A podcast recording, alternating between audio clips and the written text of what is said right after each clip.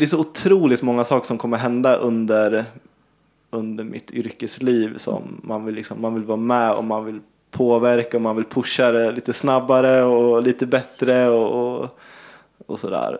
Så det tycker jag är superroligt. Hej och väldigt välkommen till det 43 avsnittet av Klimatpodden med mig Ragnhild Larsson. Här får du möta forskare, aktivister, entreprenörer och andra som på olika sätt engagerar sig för att skapa en mer klimatsmart värld. Gäst i dagens avsnitt är Erik Wallner som är en av grundarna till Solcellskollen, en oberoende webbtjänst som ska göra det enklare och tryggare att investera i solceller.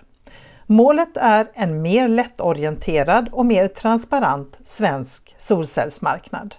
2015 skrev Erik Wallner sitt examensarbete på Chalmers om barriärer på den svenska solcellsmarknaden som sedan la grund för arbetet med Solcellskollen. 2011 blev han utsedd till Årets teknolog på Chalmers av Tekniska samfundet, inte minst för sitt engagemang i en hållbar utveckling. Och han har också varit ordförande i Chalmers Students for Sustainability. Erik och jag träffades högt över takåsarna den 3 oktober i en av hans vänners lägenhet med en alldeles egen studio. Så stort tack för lånet! Det blev ett samtal om varför han och hans kollega har startat Solcellskollen, om den växande marknaden för solceller, om alla utmaningar, fascinationen över vårt elnät och om hur solceller eh, förändrar samhället på olika sätt men också om fotboll och matlagning och mycket mer. På sistone har jag stött på flera av er som lyssnar på Klimatpodden i olika sammanhang. Och det är lika roligt varje gång att få träffa er på riktigt. Speciellt eftersom ni alltid är så positiva till Klimatpodden.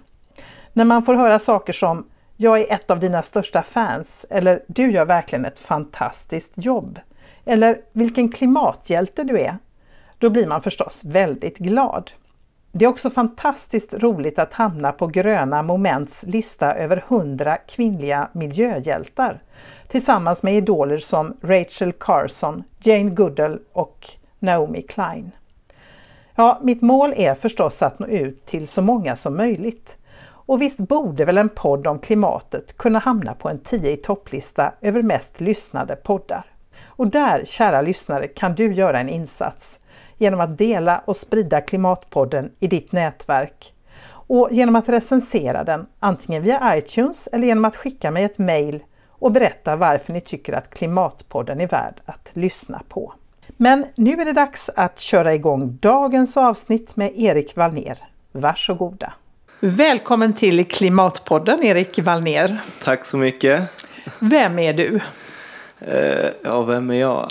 Uh, jag är en 29-årig ganska glad och ja, vad ska man säga, driven prick. ja, jag är eh, ingenjörsutbildad utan att vara civilingenjör. Och så så vad har du för bakgrund då? Nej, men jag har pluggat på Chalmers och ja. fem år och sådär. Det är bara att om man inte om man inte följer deras eh, liksom förutbestämda spår så eh, man liksom ändrar lite eftersom och byter ut kurser och sådär så, så, eh, ja. så jag har ju tagit alla, alla kurser och så men eh, jag har lappat ihop en ut, egen utbildning kan man säga. Ja, nej men så vad mer? Känner mig lite småitaliensk trots att jag inte är italiensk. Okej, okay, du känner dig besläktad med italienska ja, kynnet? Lite, lite så. Ja. Eh, det låter spännande. Ja. Var, var, och var befinner du dig nu i livet? Vad gör du just nu? Ja, men nu handlar väldigt mycket om, eh, eller mina dagar handlar väldigt mycket om solcellskollen och ehm, ja, eh, försöka göra solceller till en lättare investering för framförallt privatpersoner men också andra mindre liksom, kunder um, som BRF och små fastighetsägare och sådär. Bostadsrättsföreningar menar du? Ja, ja just det. Precis. Och så jobbar jag fortfarande ett par dagar på Chalmers i veckan. Och vad gör du där då? Där jobbar jag med campusfrågor och energifrågor också. Så det är en hel del solceller där också faktiskt. Ehm, ja, effektivisera campus och göra det lite mer spännande att forska på och sådär. Så, um, Kul. Mm. och hur kom det sig att det blev just solceller? Eh, alltså, oh, när började det? Alltså det började nog ändå när jag gick kanske fjärde året på Chalmers, så, så pass sent ändå. Och jag tror det var, ja, men det kanske började med en, en kurs av Björn Sandén som var ja, min gamla handledare och lärare. Där han liksom visar hur, ja, vilken otrolig potential det har eh, och att det fanns, liksom, finns möjlighet att, att priser går ner så pass mycket att, att vi har en energiteknik som, eh, som inte bara har oändlig potential utan även eh, som kan konkurrera ut liksom, på kommersiella villkor annan, annan energiteknik som kol och gas och, eh, och sådär. Och från den, liksom den dagen så har jag liksom inte kunnat ägna mig åt något annat än solceller. Du blev lite frälst där. Ja, men lite så, lite så. Och alltså, det, är inte, det är inte bara kul av just den anledningen. Det är också kul för att solceller, när det börjar spridas i samhället så är det ju en, det liksom lägger ju grunden för en helt ny energi eller elmarknad där liksom ett fåtal eh, stora energibolag är de enda som investerar och utvecklar och tjänar på energisystemet till att vem som helst egentligen, liksom potentiellt över miljoner eh, ja, svenska personer kan, kan vara del av den här utvecklingen och, och de är till och med de som är absolut viktigast för att sprida den utvecklingen idag. Så, eh, och sen vad händer sen liksom i steg två när, när solceller har börjat spridas så om man har liksom elproduktion på massa olika ställen i samhället så kommer det börja ställa krav på att man kanske vill lagra el eller att man flyttar där man använder el på dygnet. Eh, liksom en fastighet går från att vara ganska, ja, inte så avancerad till att, till att bli rätt så avancerad med mycket mjukvara och, och sådär. Så att det är också en väldigt rolig liksom, ingenjörsmässig utmaning när det här börjar liksom, sätta fart ordentligt. Så. Ja, det kan jag tänka mig. Jag tänkte bara backa lite här. Vad, kan du berätta lite mer konkret? Vad gör ni på Solcellskollen? Ja, men Solcellskollen, det är väl det, det är ju vår Liksom allt sker ju på vår, eller inte allt numera, men mycket sker ju på vår webb, på webb, alltså webbtjänsten solcellskollen.se. Eh, och där är tanken att en villägare eh, ska kunna ja, men ta de steg som behövs för att man ska få upp solceller på taket. Man kan liksom räkna på det, man ser hur, hur mycket borde man ha och eh, hur lång tid tar det för att det ska betala av sig. Vilka duktiga leverantörer finns det, mm, finns det i närheten och sådär. Um, vilka lagar gäller för mig? Så att, ja, att ta ner alla de här liksom generella grejerna som gäller till att gälla specifikt för den här personen som använder tjänsten. Um, och sen det, det, som är liksom, eh, vi vill ju leva på det här. Um, så vi har ju också en liksom, affärsmodell och det är ju, för tillfället så är det på den här marknadsplatsen då där vi, där vi skriver avtal med um, leverant, och de har sin egna lilla profil på sidan. Lite som en Airbnb-profil kan man säga. Där de skriver om sig själva, ja, vad de tycker är viktigt och um, lite referensprojekt. Och i takt med att att eh, liksom, användare hittar eh, leverantörer via tjänsten så genereras även um, referenser och omdömen som då kan hjälpa nästa användare. Så bygga in lite liksom, trygghet för, för nästkommande användare. Så. Men sen, vi är ju bara i början. Vi är, den är När bara, startar ni? Alltså, tjänsten har ju funnits liksom, live för användare sedan i ju, mitten av juni. Så det är ju ganska nytt att, att vi finns på, ja. på det sättet. Men sen har vi hållit på med det här ett tag. Alltså det började ju när jag skrev mitt examensarbete på Chalmers. Då började vi ju, jag och Erik då som var med från början. Um, vi spelar fotboll ihop också. I det fina Göteborgslaget Pushers BK. Fick ut lite reklam där också. men eh, men och då, redan där började vi prata om, eh, om att det här vore väldigt kul att göra någon en tjänst för. För vi såg att det fanns väldigt mycket liksom, barriärer för villägare. Och, och de här väldigt viktiga första konsumenterna på den här begynnande marknaden. Ehm, men sen så var det ett kvällsprojekt och lite hobbyprojekt ganska länge. Så, så att vi har jobbat med det här aktivt i lite mer än ett år sedan förra sommaren då. Um, uh, så ja, och sen från och med kanske i, i vintras så har vi lagt ner betydande del av vår tid på det här. Så, ja.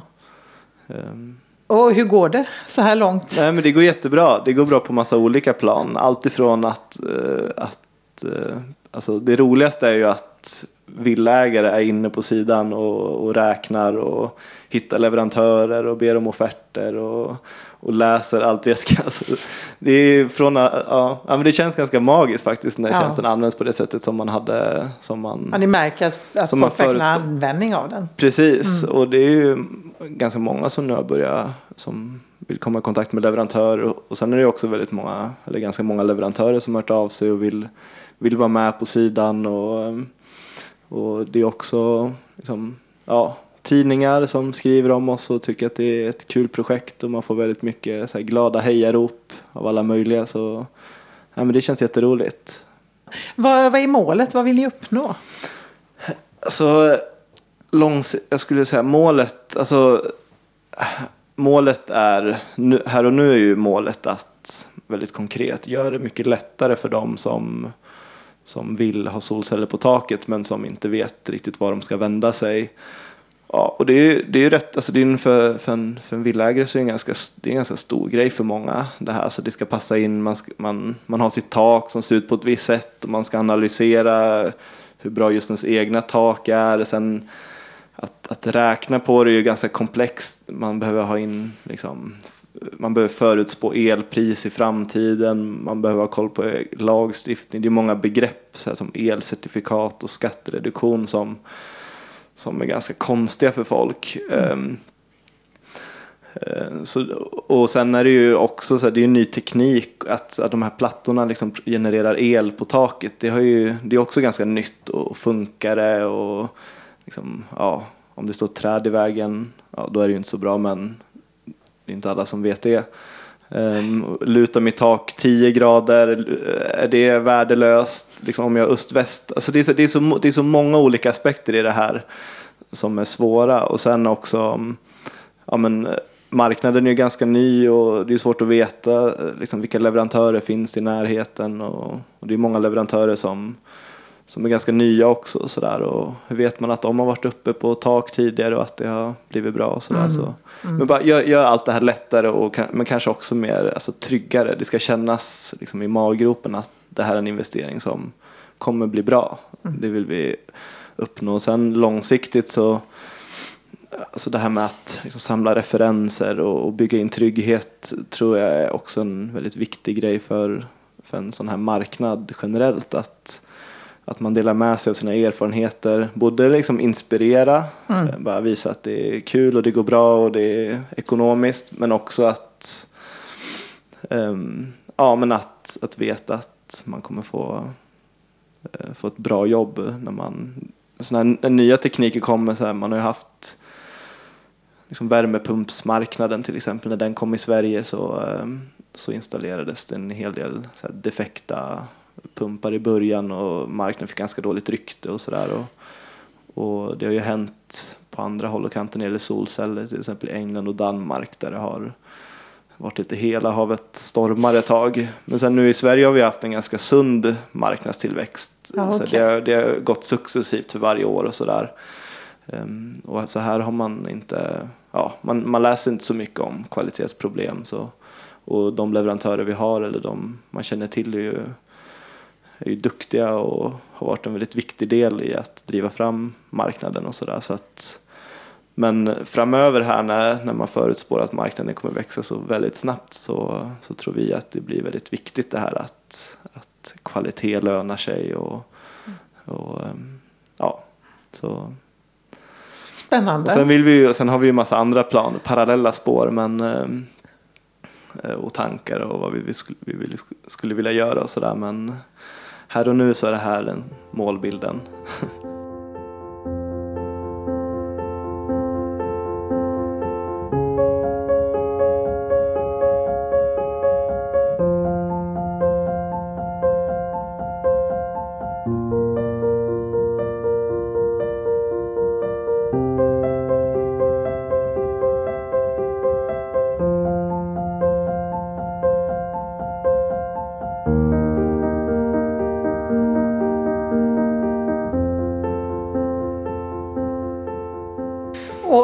hur stor är användningen av solceller? Det låter ju ibland som att det är, det här, det är framtiden och sådär. Men idag, mm. hur ser det ut? Det är en väldigt, idag är ju väldigt liten del av svenska elmixen kommer från solceller.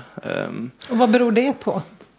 Ja, alltså idag kanske det finns, ja, det är lite svårt att veta, det finns inte så bra statistik kring det här, men säg att det finns eh, 10 000 solcellssystem i Sverige och de allra flesta är ja, på villatak eller på små fastigheter. Ehm, och alltså ehm, att det är litet nu är ju mycket beroende på att det är ny teknik och det tar tid för nya tekniker. Sen växer ju marknaden väldigt snabbt. Den har ju vuxit mellan 50 och 100 procent varje år. Så om man, liksom, om man fortsätter den utvecklingen i 15 år till så kommer ju solceller successivt bli en, en stor grej. Mm, ehm, då har ni er framtid tryggad. Ja, förhoppningsvis. Ja. Eh, men sen kan man ju jämföra med Sverige. Alltså Sverige, om vi har 10 000 i Sverige, i Tyskland så finns det kanske 1,3 miljoner solcellssystem. Och i Danmark finns det kanske, kanske 10 gånger mer solceller.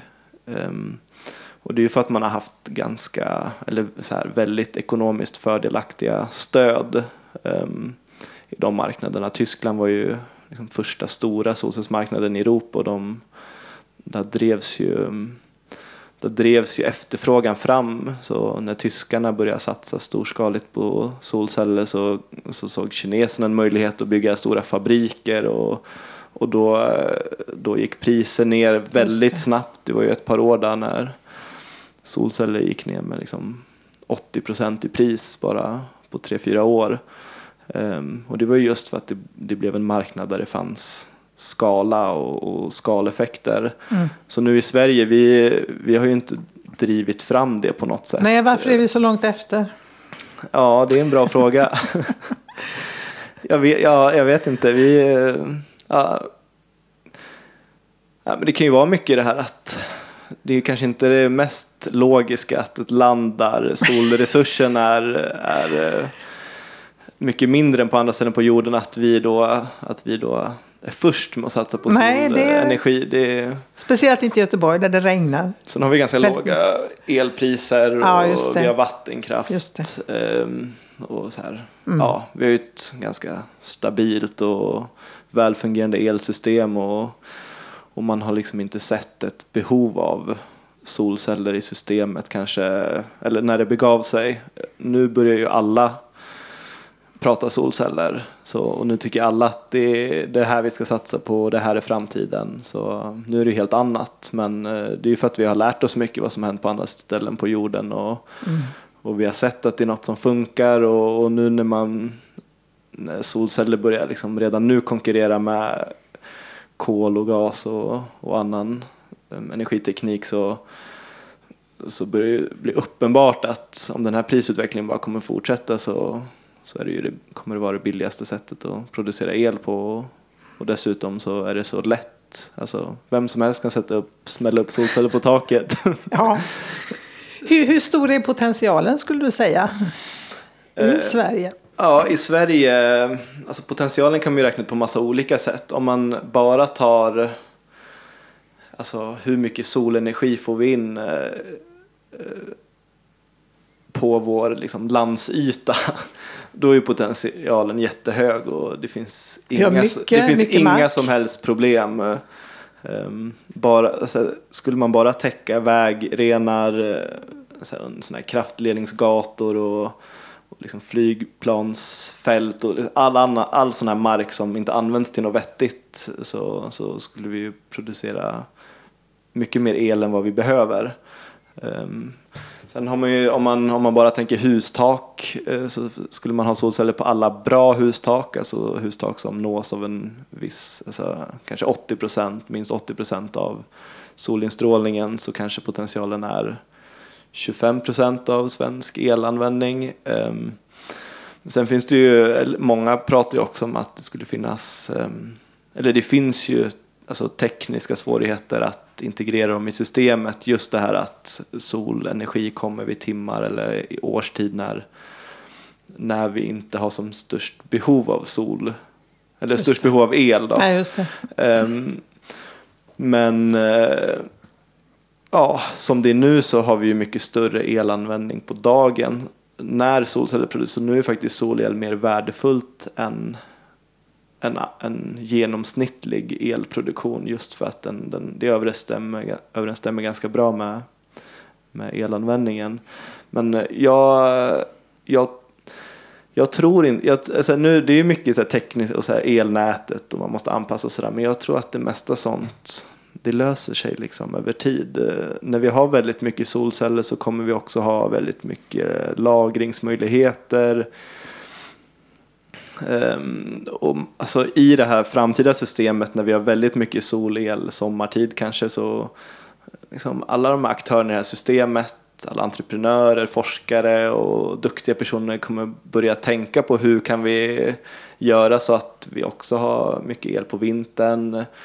Man kommer jobba mycket med lagring och, och mjukvara och, och, vi har ju en otrolig resurs i form av vattenkraften där som, som kan balansera upp eh, eh, Mm, Elanvändning över året är ju som ett gigantiskt batteri. Mm. Sen finns det ju begränsningar med vattenkraften också. Att man behöver vissa flöden i älvarna och sådär på grund av djur och växtliv och sådär. Men eh, ja, jag tror, jag tror potentialen är otroligt stor även i Sverige för att sammanfatta din fråga. Ja. Vad krävs för att det ska ta fart då? Jag tänker på alltså, politiska styrmedel och sådär. Ja. Det är ju en sak att människor tar egna initiativ och tycker att det här mm. verkar vettigt och vi satsar på detta. Men, mm. men hur, hur, eh, hur på är politikerna i den här frågan? Eh, politikerna är väl, jag skulle säga de är väldigt på och de, det kommer, alltså har man tittat bort några månader så har, man, så har det kommit någon stor eh, politisk grej som ändrar förutsättningarna för solceller i Sverige. Skulle, så det händer väldigt mycket och det är ju över hela spektrat så finns det ju partier och personer och politiker som gillar solceller. Det, De har här, insett att det är, inget som, något det är inget som begränsas till liksom, miljöpartister eller, eller, eller så utan det är, alltså, solceller är även så det är lite den småborgerliga drömmen också kan man säga. att när, eh, ja, men det är lite så att man har sin egen sol, man Just är inte beroende på det lokala sig från, eh, kraftmonopolet. Så, man kan, så, att, så det solceller tilltalar väldigt många olika personer. Så, och det är ju också att politikerna, det är svårt att vara emot solceller som politiker idag. Mm. Eh, sen för att det ska ta fart, alltså jag, det har varit ganska mycket debatt om det på senaste tiden. Och har man en marknad som växer med 50-100 procent sådär ehm, så då, då, kan man, alltså, då kan man ju se att då, då är det ju redan fart i ja, det systemet. Jo. En sån utveckling leder ju ganska snabbt till att solceller är en stor grej.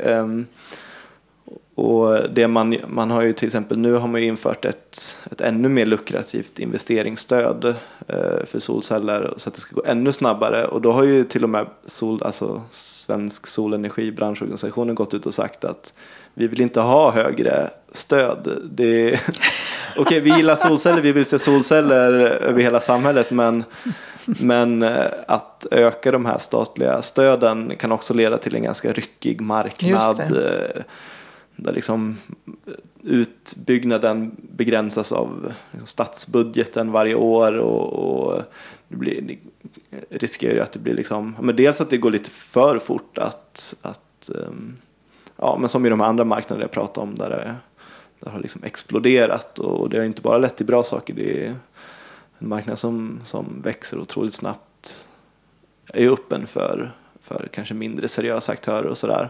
Eller kanske inte med uppsåt mindre seriösa, men att man, man hinner inte med, man hinner kanske inte utbilda sig, få in den kunskap som behövs och sådär. Um, så från branschhållet har där liksom, ja, men marknaden växer bra, det kommer bli stort det här. Uh, uh, vi vill helst se, alltså man pratar ju väldigt mycket om förenklingar när det gäller solceller och det har ju verkligen funnits ett behov av. För några år sedan var det ju otroligt krångligt att skaffa solceller. Man blev tvungen att momsregistrera sig och eh, registrera sig hos Energimyndigheten för de här certifikaten och, och då fanns det ju inte alls, då hade inte alls liksom allt det här satt sig riktigt. Um, så då var det en helt annan grej. Um, och då var man tvungen att verkligen vara entusiast för att satsa på solceller ja, ja. Precis, ja, precis. En hjälte var man då. En riktig superhjälte.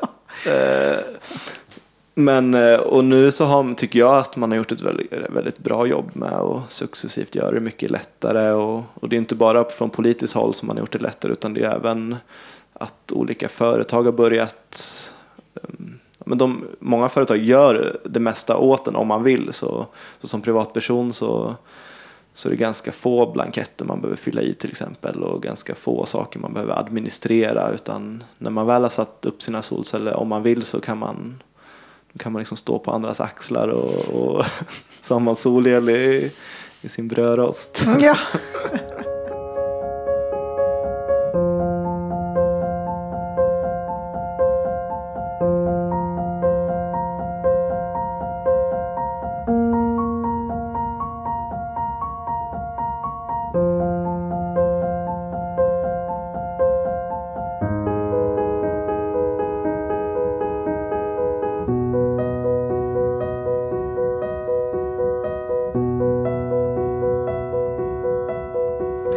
stort är det i den privata sektorn jämfört med den offentliga sektorn? Alltså är det kommuner som satsar på att sätta solceller på sina tak till exempel? Eller hur, hur ser det ut där? Ja, ja, det är en jättebra fråga. Jag kan inte svara så jättebra tror jag. Jag har inte riktigt den statistiken i, i bakhuvudet. Men kommunerna generellt sett har varit väldigt viktiga, min, min gissning.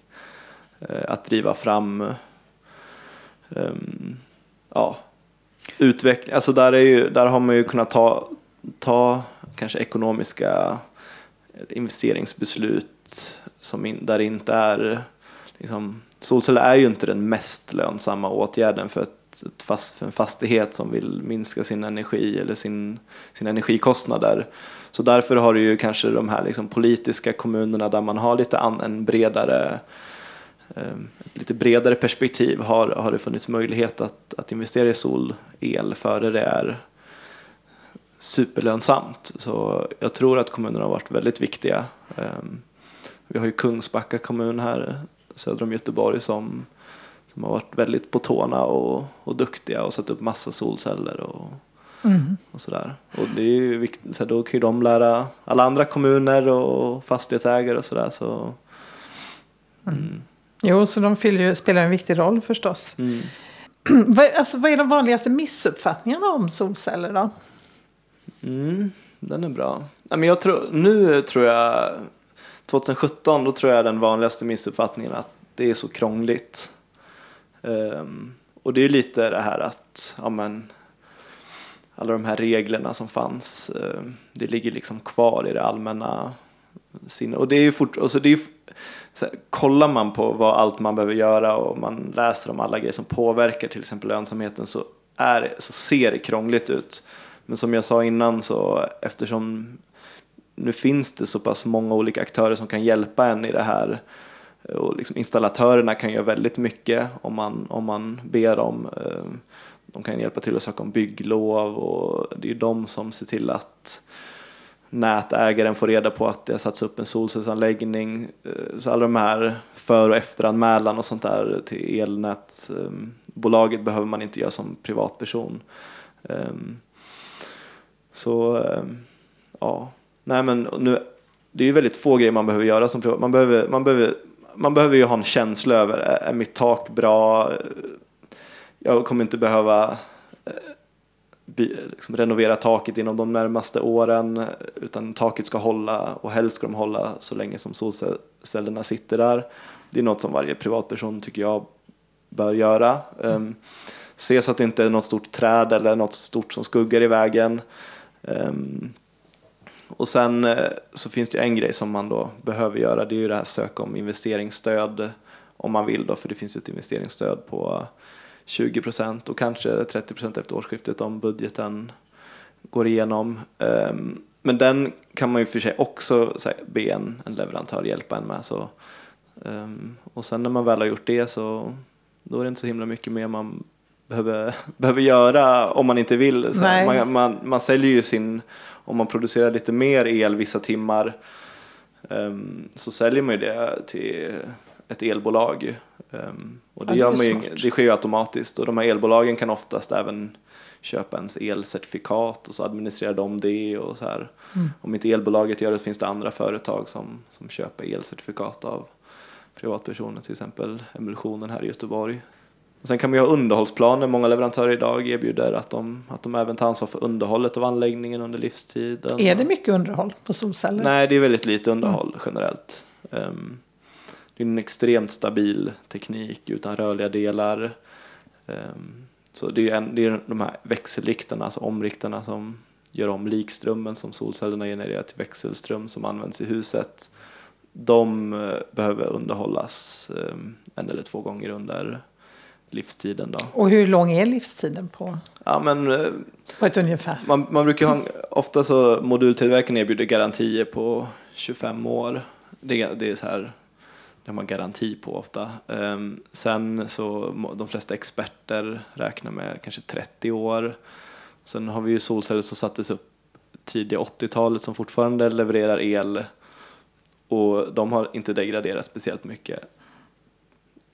Ärligt talat så vet vi inte riktigt den övre gränsen för livslängden för solceller. Nej. Var, för att det har funnits så pass kort tid. ehm, ehm, Så de håller ju väldigt länge. Det var ju lite spännande, vi var på Varberg hos Varberg Energi, de har ju byggt Sveriges största solcells, eller de har låtit bygga Just Sveriges. det, jag har varit där. Ja. Ja, men det är en häft, häftigt Ja. ställe. Och det var lite kul för då berättade han att underhållsbudgeten för eh, solcellsparken jämfört med ett vindkraftverk som stod bakom solcellsparken är tio gånger lägre. Oj, Eh, men då ska det också sägas att vindkraftverket producerar dubbelt så mycket el. Så, eh, så fem, men underhållet är fem gånger lägre än för vindkraft då, eller det som de hade räknat med. Eh, och det säger, tycker jag säger en hel del om hur, hur stabilt och lätt det är. Och, ja.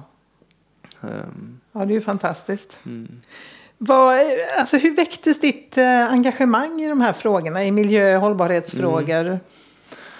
Ja, sen jag, jag började på Chalmers. Och, så jag vet inte riktigt, jag kan liksom inte tänka tillbaka så långt i tiden. Och vad tänkte, vem var jag då? Alltså, när jag var det. ung var jag ganska, så jag var fotbollsintresserad, jag hängde med kompisar, så här, spelade data och tv-spel och sådär. Eh, Men när jag, när jag började på Chalmers i alla fall, då hade jag, i och för sig, jag började läsa filosofi ett halvår innan. Eh, Och jag hade väl haft någon slags politiskt och så här, ja, men samhälleligt uppvaknande några år tidigare.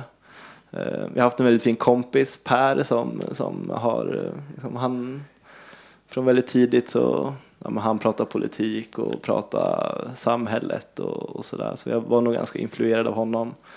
Ehm, men sen, eh, själva miljöengagemanget väcktes nog framförallt på Chalmers tror jag. Så efter ett halvår, eller efter några veckor så gick jag med i Chalmers Student for Sustainability.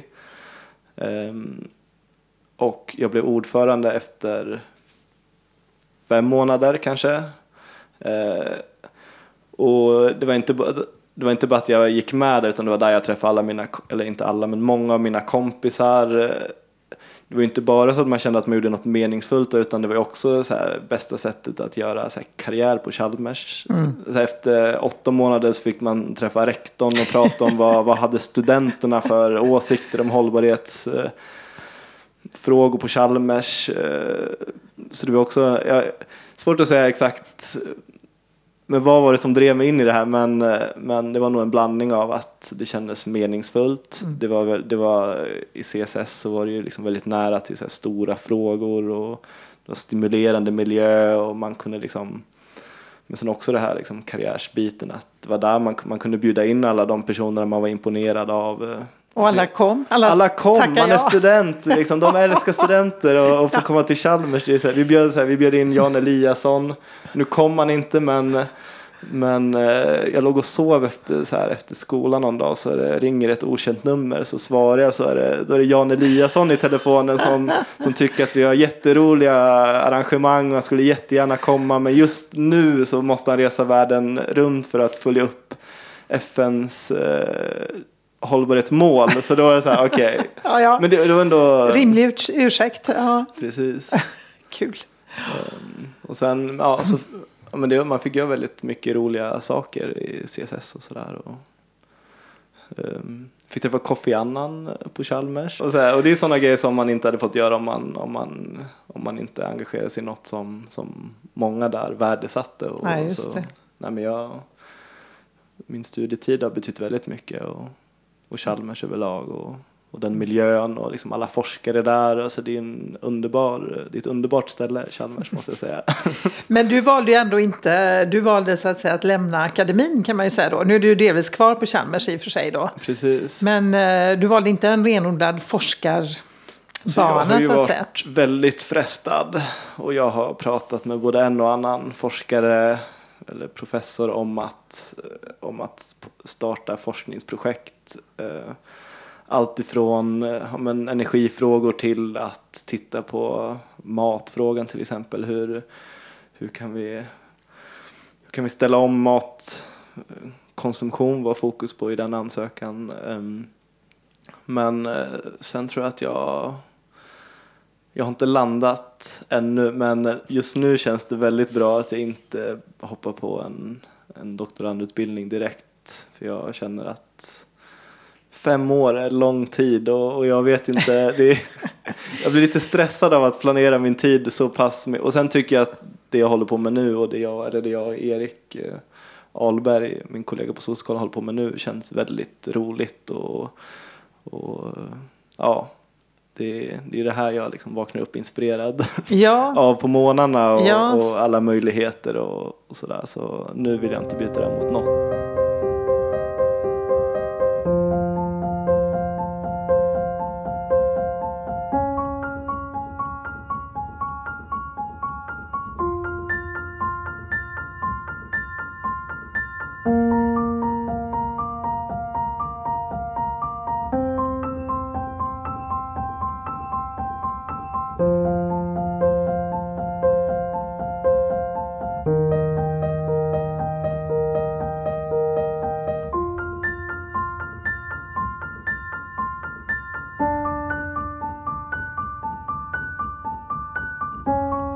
Är, vad är det som driver dig? Vad är det som får dig att gå upp och gå till jobbet med någon sorts, liksom, känna att yes, det här är bra, det här är kul det vi gör och viktigt. Så vad är det som driver dig att hålla på med det? Eh, alltså, den här extremt, alltså på ett intellektuellt plan så är det ju den här extremt stora omställningen som vi har framför oss. Det här att gå från ett energisystem som släpper ut en herrans massa koldioxid till ett energisystem som är helt, ja, men koldioxidneutralt helt enkelt. Ehm, liksom elektrifiering av transportsektorn. eh, Det är så otroligt många saker som kommer hända under under mitt yrkesliv som man vill, liksom, man vill vara med och man vill påverka och man vill pusha det lite snabbare och lite bättre och, och, och sådär. Så det tycker jag är superroligt. Um, sen tycker jag också om mycket annat. Jag älskar att spela fotboll. Uh, vi vann match i söndags och då har man liksom gått runt med, med glädje i bröstet sedan dess. Härligt! Att laga goda middagar med min tjej och mina kompisar och med familj och så här. Vara ute i naturen, läsa goda böcker. Så det är otroligt mycket som, som gör att det känns kul att leva och sådär.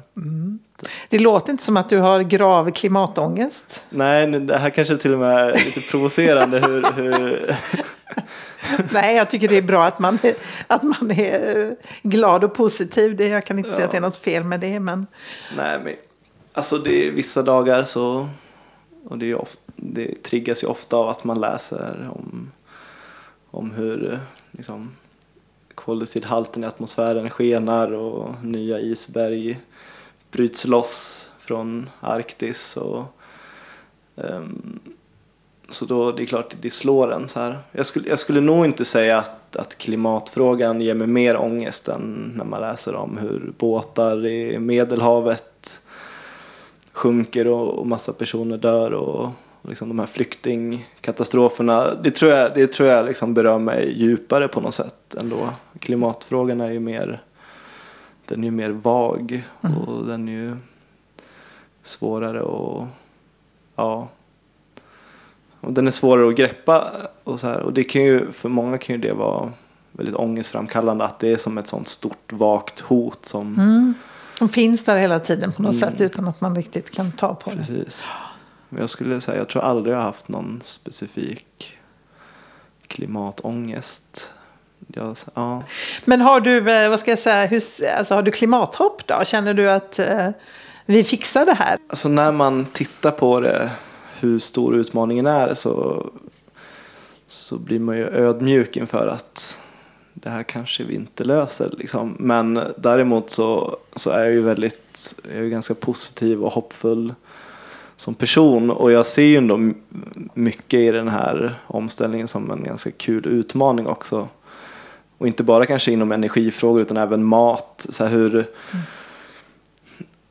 och det handlar ju mycket om, alltså det finns ju en utveckling som sker, liksom effektivisera jordbruket och sådär. Men så finns det ju en som är det här, men hur, hur kommer nya vanor fram? Och, och där tycker jag också att det är väldigt kul. Och, och, och jag gillar, jag har liksom gjort om mitt Instagramkonto till ett så här vegetariska tacos-konto. Vad kul, vad heter kan- det kontot? Erra Wallner heter det. Okej, ja, kan man följa det? Men, ja, men så, så att så här, sprida typ, ja men laga god, ma god mat med mycket grönsaker och, och sprida det och så här. Så det är ganska kul att, att få sina kompisar och, och familj och, och testa nya grejer och så här. Jag, jag försöker alltid liksom gå till restauranger som är extra bra på att laga vegetarisk mat och så här. Ehm, så ehm, Ja, jag var faktiskt på, när jag var i Milano nu var jag på en eh, vegetarisk restaurang som hade stjärna i Guide Michelin. Det är nog den Ja. första jag har varit på som har det. Det var roligt. Ja, men det är superkul. Alltså, går man, alltså, betalar man och går på en sån riktigt fin restaurang som lagar riktigt spektakulär vegetarisk mat eller, eller kanske inte bara vegetariskt utan att man har väldigt mycket grönsaker Mm. i maten. Heller. Så om de har inspiration för flera månader efter. Ja, man ja, kan verkligen. testa själv och twista Verkligen. och, och så ja, jag tycker mat är bland det roligaste som, Ja. som finns. Ja, jo, det är något man ska ägna sig åt varje dag också på något sätt. Mm. Vi ska äta varje dag så att det, det, det underlättar när man tycker att det är roligt kan man Mm, säga. mm, mm, mm.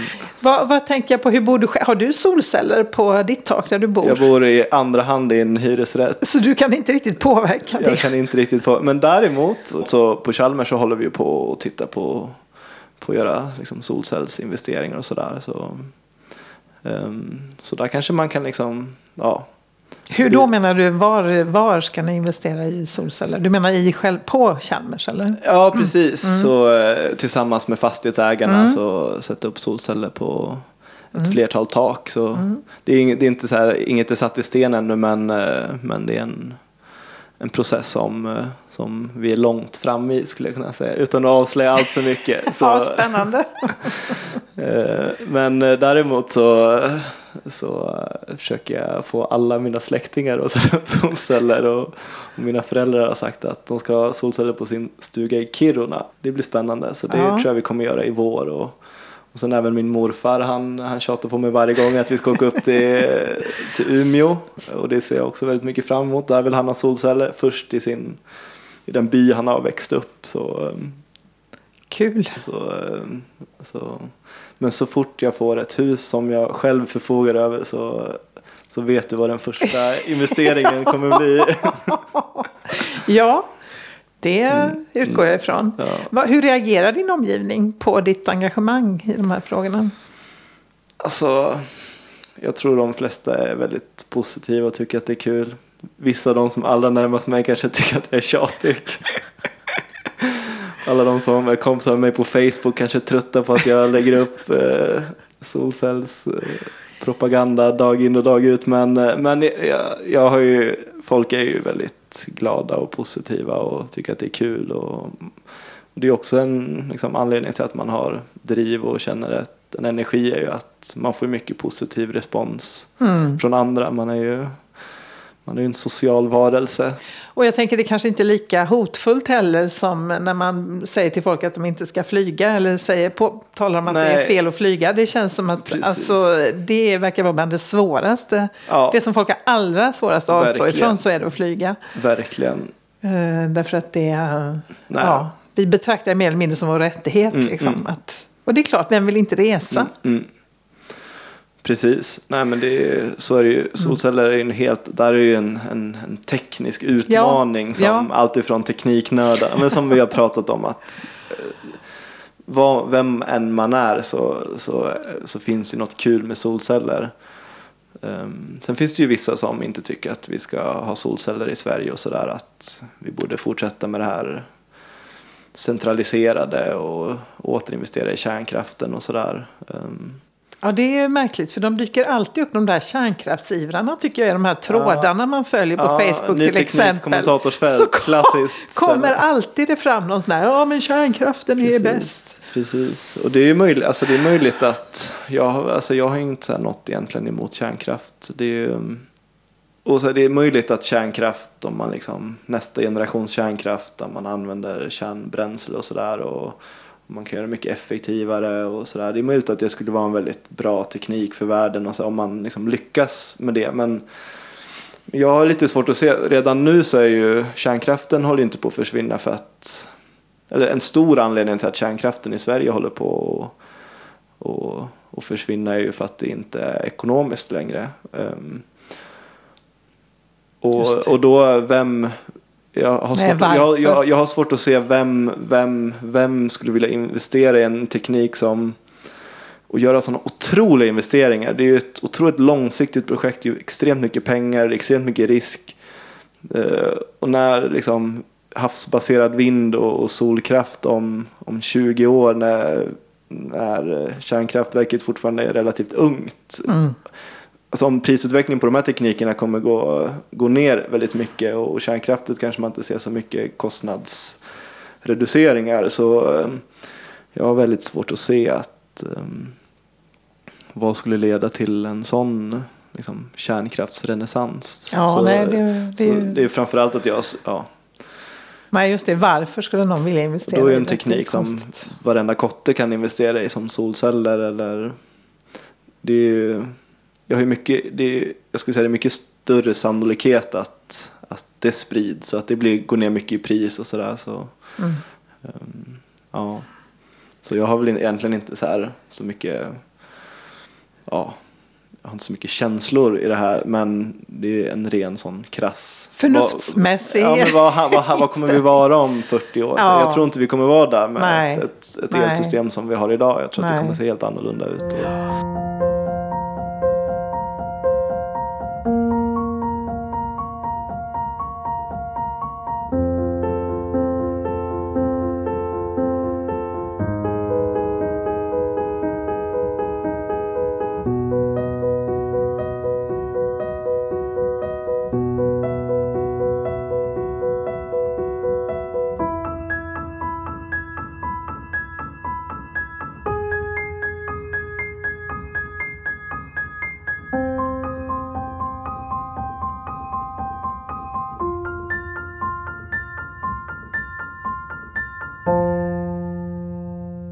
globalt sett, hur ser det ut då med användningen av eh, solceller och solkraft? Hur, eh, mm, och är det ja, något? det, Ja. det är väl någon procent.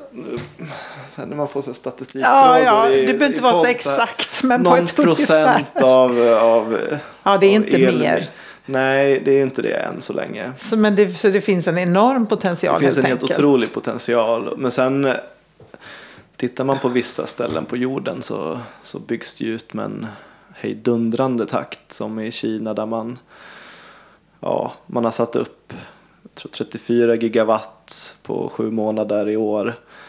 Eh, Det är alltså det är nästan 200 gånger mer vad vi har byggt tills idag i Sverige. Eh, Man får ju en sån, det är svårt att tänka sig de siffrorna. verkligen. Eh, Sen har ju Kina, använder ju de ganska mycket mer el också. Men, men ja, och den, den utbyggnadstakten behöver ju fortsätta i 20-talet år. Säkert för att man ska, för att solceller ska verkligen bli liksom, ja, för att det ska bli den största energikällan helt enkelt. Och så är det ju på de flesta ställen på jorden att solceller behöver ju, men i Tyskland kanske solceller producerar 7-8 procent, kanske lite mer av eh, elmixen Eh, och det är ett av de ställena där, där man har mest solel per person. Ehm, Så det, jag skulle, det är fortfarande bara, vi är i början av vi är i början bara helt enkelt. Mm, kapitel, spänn- kapitel ett, Ja, kanske kapitel två. Ja, precis. Spännande resa framöver. med Ja, men det ord. blir väldigt kul att, att följa det här och, och allt som kommer ske parallellt. Och så här, jag tror solceller kan ju leda till att man ser på energi på ett helt annat sätt i framtiden. Och, Hur då? nej, men när man eh, men säger att man har väldigt billig el under ett halvår. Liksom, ehm, ja, nej men det Alltså när solen, det, då blir det ju lite att solen begränsar när man har billig el lite och då blir det ju mer kanske en, alltså jag har ju svårt att se att vi skulle, att liksom hela vårt moderna industrisamhälle skulle, skulle liksom ligga lågt under vinterhalvåret och sådär. Det är svårt att se men, men eh, eh, Ja, nej men ja, det är massa, solceller kommer ju sätta fart på massa utveckling och massa, den kommer ju, en ny, helt ny dynamik och, och, och eh, ja, men så här, elnäten till exempel hur, nu tycker jag elnäten är bland det mest fantastiska vi har liksom att vi, att det är ganska magiskt att tänka sig att liksom lite vatten som ramlar i ett av eh, vattenkraftverken i norr sätter fart på eh, en turbin som, eh, som driver en generator och sen, sen ska det här liksom så produceras där uppe i varje sekund vara exakt samma som, som används. Och, så här, det är, och när du stänger av din, din glödlampa så ska man producera lite mindre i det här systemet. Eh, så här, men så det är otroligt och det är en otrolig resurs och i dagsläget så är det ju super för alla, alla som sätter upp solceller också att vi har elnätet för då behöver man, men det blir ganska enkel och man behöver inte tänka så mycket på att man alltid ska använda lika mycket som man producerar utan så fort man har lite för mycket så matar man ut på elnätet.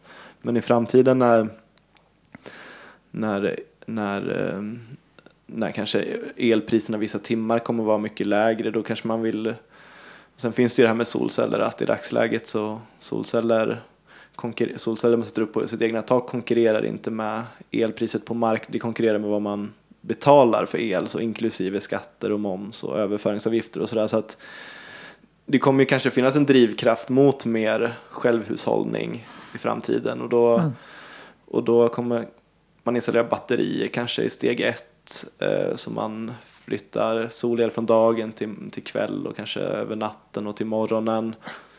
Ehm, men eh, vi måste ju fortsätta kanske investera i elnätet då. Eller så här, det måste ju man måste hitta affärsmodeller för att elnätet ska fortsätta underhållas. Men eh, det kan ju liksom, det kan också leda till konflikter där elbolagen vill, eller elnätsbolagen vill höja elnätsavgifterna ganska mycket. Eh, Behålla kontrollen. och behålla kontrollen och så det kan ju leda till ytterligare drivkraft och liksom polemik mellan de här kanske då flera hundratals tusen uppåt en miljon personer som har då sina solceller på taket. Det kan ju bli liksom friktion där och, och så här så um, och, så, och det kommer ju säkert hända. Eller det, det händer ju redan på vissa ställen och så här, så, så det är kanske det jag menar med att solceller kommer förändra hur Ja. saker funkar. Ja, ja, det är intressant faktiskt.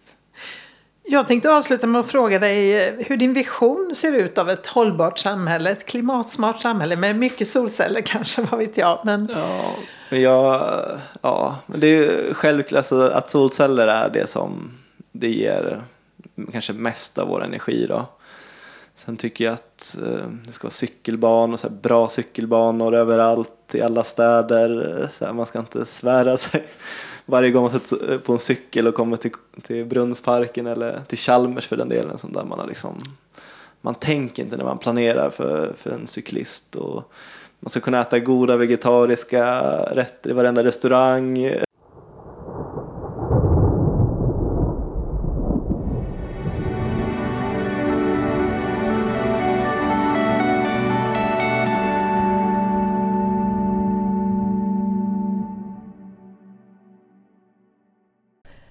Du har lyssnat på Klimatpodden som produceras av Konvoj Produktion. Dagens gäst var Erik Wallner. Du hittar mer information om Klimatpodden och dagens avsnitt på hemsidan klimatpodden.se. Följ och gilla Klimatpodden på Facebook och Twitter Sök på Klimatpodden så hittar du. Och prenumerera kan du till exempel göra via iTunes eller andra ställen där poddar finns. Signaturmelodin är skapad av Tommy Caso. Och eh, musiken i dagens avsnitt heter eh, Never too late to change anything av Nuno Adelaida. Och loggan till Klimatpodden är skapad av Hannes Larsson.